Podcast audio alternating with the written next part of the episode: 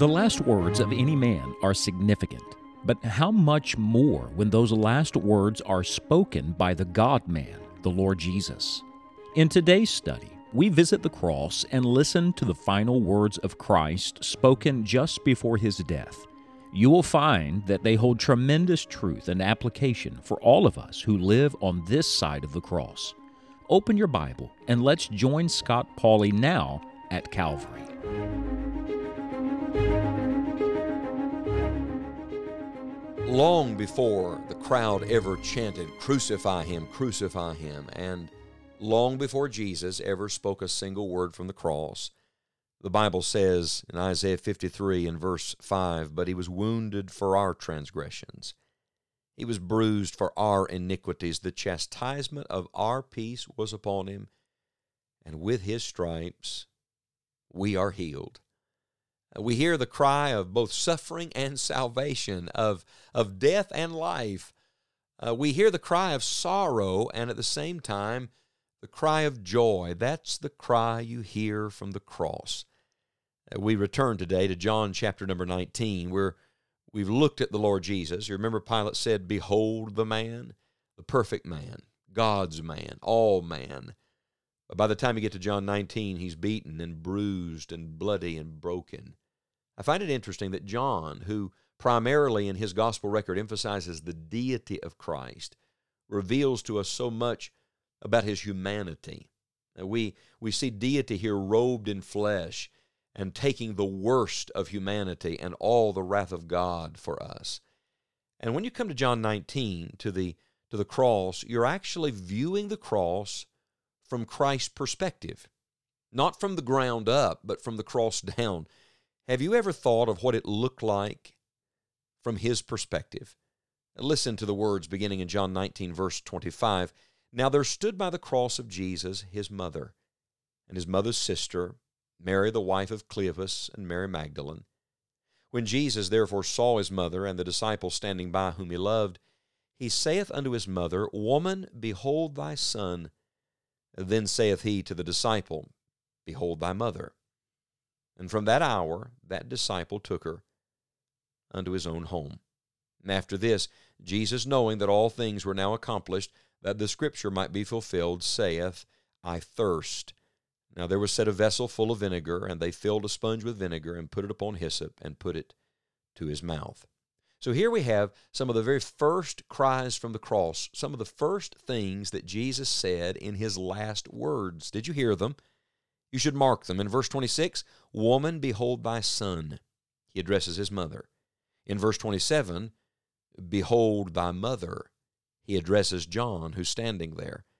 In verse 28, to, to no one in particular, and yet to everyone, these words, I thirst. These are some of the first words of our Lord Jesus Christ. And uh, I, I, think they're, they're very revealing to us. These are not lesser words. Uh, in fact, we get a real revelation here of several things. Let me give them to you today. First of all, we see his humanity. We are reminded that he is all man. How do we know that? Well, look at the two things these words tell us. He loved and he thirsted. That sounds very human to me. He loved. Uh, yes, he loved divinely because God is love, but remember, he also had human relationships. He loved his mother. Uh, he loved John. He addresses both of them standing here. You have the love of family and the love of friend. Isn't that beautiful? He looks at his mother and he says to her, Behold thy son. Now, let me just say to you, I think it's very revealing that his mother is even there. The fact that she stayed, and also the fact that she says nothing. No recorded words. I'm sure she was weeping, mourning, and grieving. But she stays and she watches her own son die as the Lamb of God. I think this is one of the greatest evidences that Jesus is who he said he is. Look, if this had been some figment of the imagination, some fairy tale, something that Mary and Joseph had invented and told to Jesus as a little boy and placed in his mind, don't you know by this moment she would have cried out at the cross, I lied to you. It was all a farce. You're not really the Messiah. Take him down from the cross. But she doesn't. She stands there and in silence she watches him die. Do you know why that is?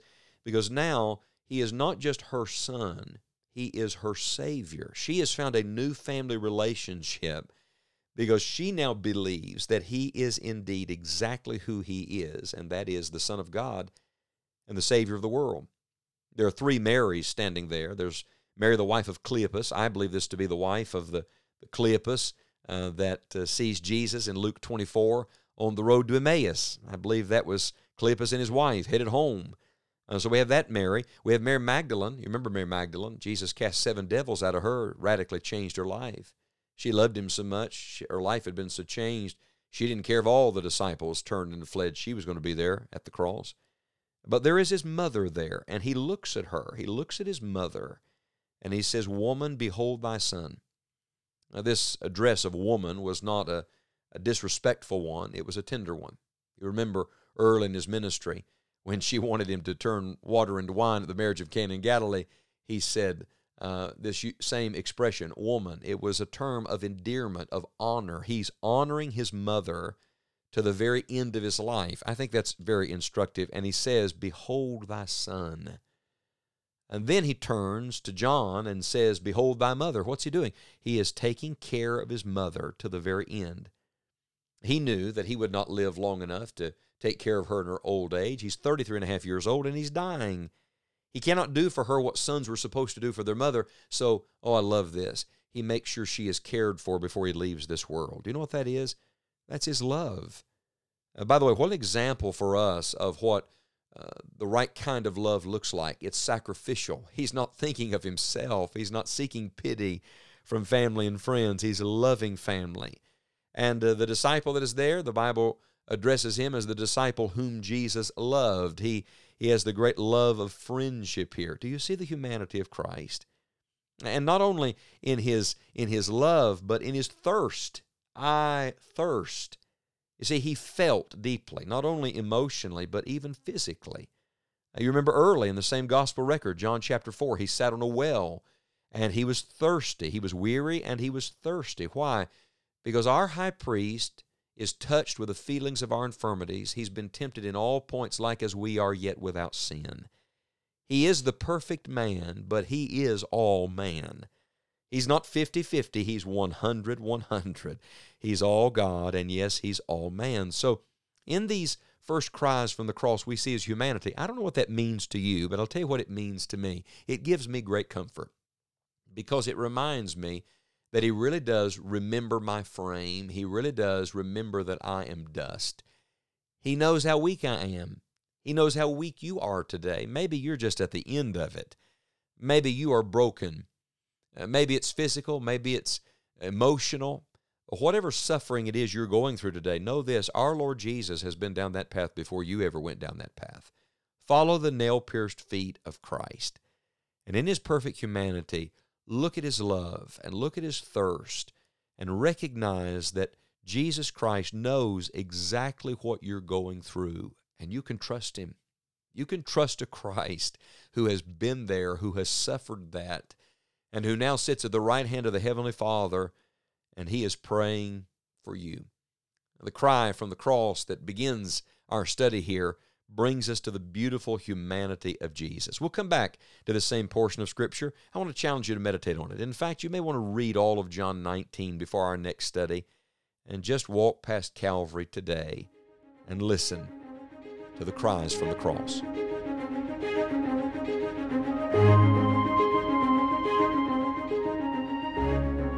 Can you hear the cries from the cross? In each of these Holy Spirit inspired words, God has a message for us. We hope that through this study, you will come to know and love the Lord Jesus in a deeper way. For more information on a personal relationship with Christ or for helpful devotional resources, please visit us at enjoyingthejourney.org. You will have access to hundreds of articles, full length Bible messages, and the complete Enjoying the Journey broadcast library. Remember that only as you follow God's Word will you find Christ's joy.